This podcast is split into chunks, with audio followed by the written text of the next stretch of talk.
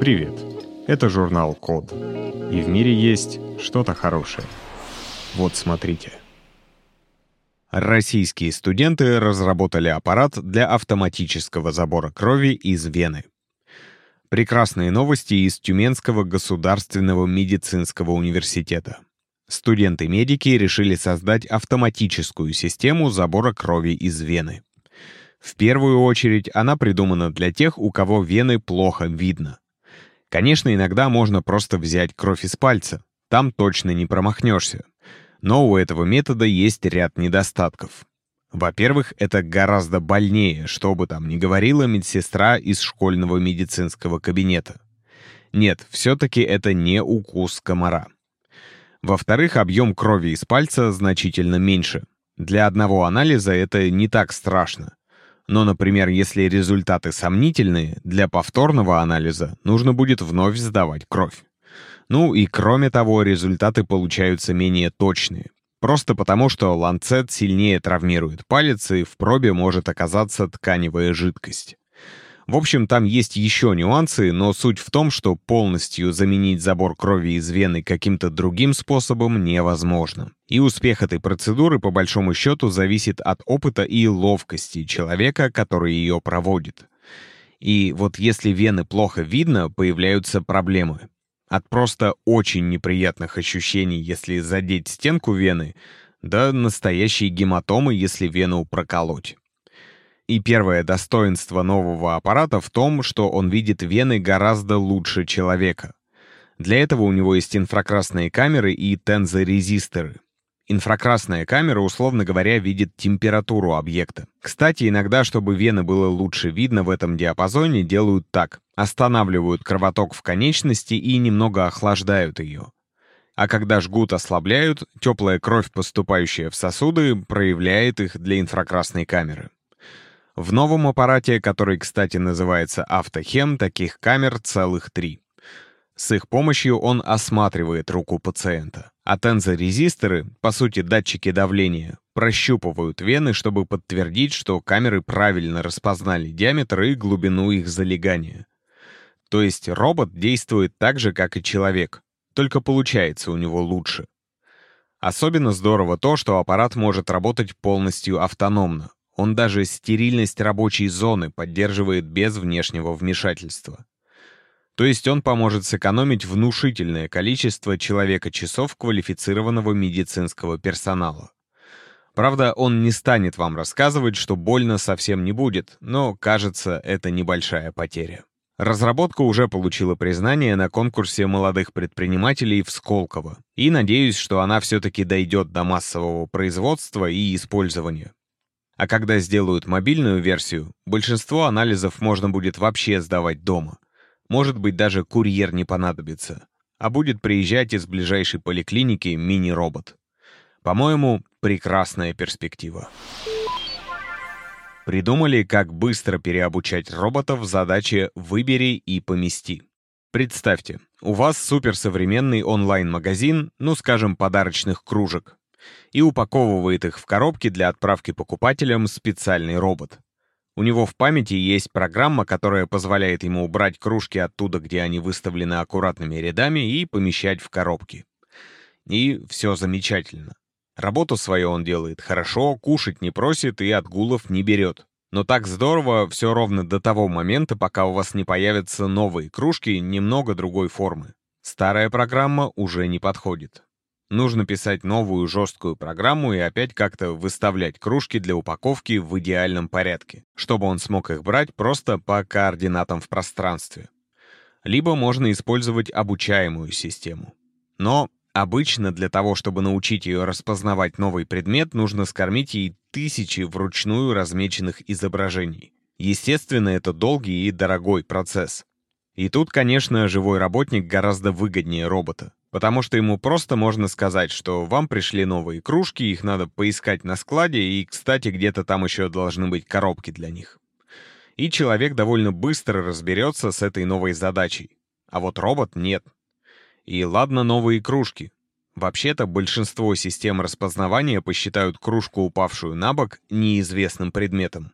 В общем, ученые из Массачусетского технологического университета в США придумали способ обучить робота распознавать и перемещать новые предметы всего за 15 минут. Причем для обучения не нужно создавать массив специально размеченных файлов. Достаточно 10 раз показать системе, как нужно обращаться с этим предметом показать его в разных положениях для построения 3D-модели, а затем вручную переместить манипулятор и показать робо-руке, как этот предмет лучше всего брать. То есть буквально взять робота за ручку и показать, как надо работать. В общем, теперь на переобучение робота требуется сопоставимое с переобучением человека время. Добиться этого удалось в первую очередь благодаря использованию 3D-датчиков. Все-таки задача распознать объемную форму по плоскому изображению очевидно сложнее. Ну а во-вторых, благодаря новому типу нейросети — NDF. Именно она создает объемную модель предмета и позволяет роботу понимать, что лежащая на боку кружка не какой-то невиданный ранее предмет, а просто нестандартный случай расположения уже известной вещи. Пока что такое быстрое обучение возможно только в рамках одного класса предметов. Например, разнообразные кружки или всякого рода бутылки или коробки. Впрочем, ученые собираются усовершенствовать технологию, чтобы вообще убрать из электронного мозга понятие класса предметов. То есть создать универсальную программу быстрого обучения роботов по системе «смотри и повторяй». Пока что нейросеть справляется с такими задачами в 85% случаев, но уверен, что это только начало. Жду не дождусь, когда у меня дома появится робот, которому будет достаточно один раз показать, как надо убираться в квартире, и он будет прекрасно справляться с возвращением всяких вещей на свои места, где бы они ни попадались ему на глаза. Школьник сделал недорогой протез руки, которым можно управлять силой мысли. Прекрасная новость из США. Зовут 17-летнего изобретателя Бенджамин Чой. Интересно, что началась эта удивительная история, когда Бен был в третьем классе. Тогда его поразила документалка про протез руки, управляемый сигналами мозга. И когда в пандемию у него появилась куча свободного времени, он решил эту технологию усовершенствовать. Главных проблем с такими протезами две. Во-первых, для того, чтобы управлять искусственной конечностью силой мысли, обычно необходима серьезная операция на мозге. Это и довольно рискованно, и восстанавливаться потом придется долго. Ну и, конечно, это совсем не дешево. А вторая проблема в том, что и сам протез тоже стоит очень дорого. То есть речь идет даже не о десятках, а о сотнях тысяч долларов. Первую проблему Бенджамин решил с помощью ЭЭГ — электроэнцефалограммы. На мочку уха и на лоб крепятся датчики, которые снимают данные об электрической активности мозга. Ну и, естественно, для того, чтобы расшифровать сигналы мозговых волн, ему понадобилось написать специальную нейросеть. Бену удалось добиться точности распознавания в 95%. Это очень крутой результат для такой задачи. Естественно, эту сетку можно использовать не только для управления протезами, а вообще чем угодно. Я бы, например, не отказался от такого интерфейса для работы с компьютером. Тексты там прямо из головы диктовать. Или с голосовым помощником общаться, не говоря ни слова вслух. Но это все-таки задачи более сложные.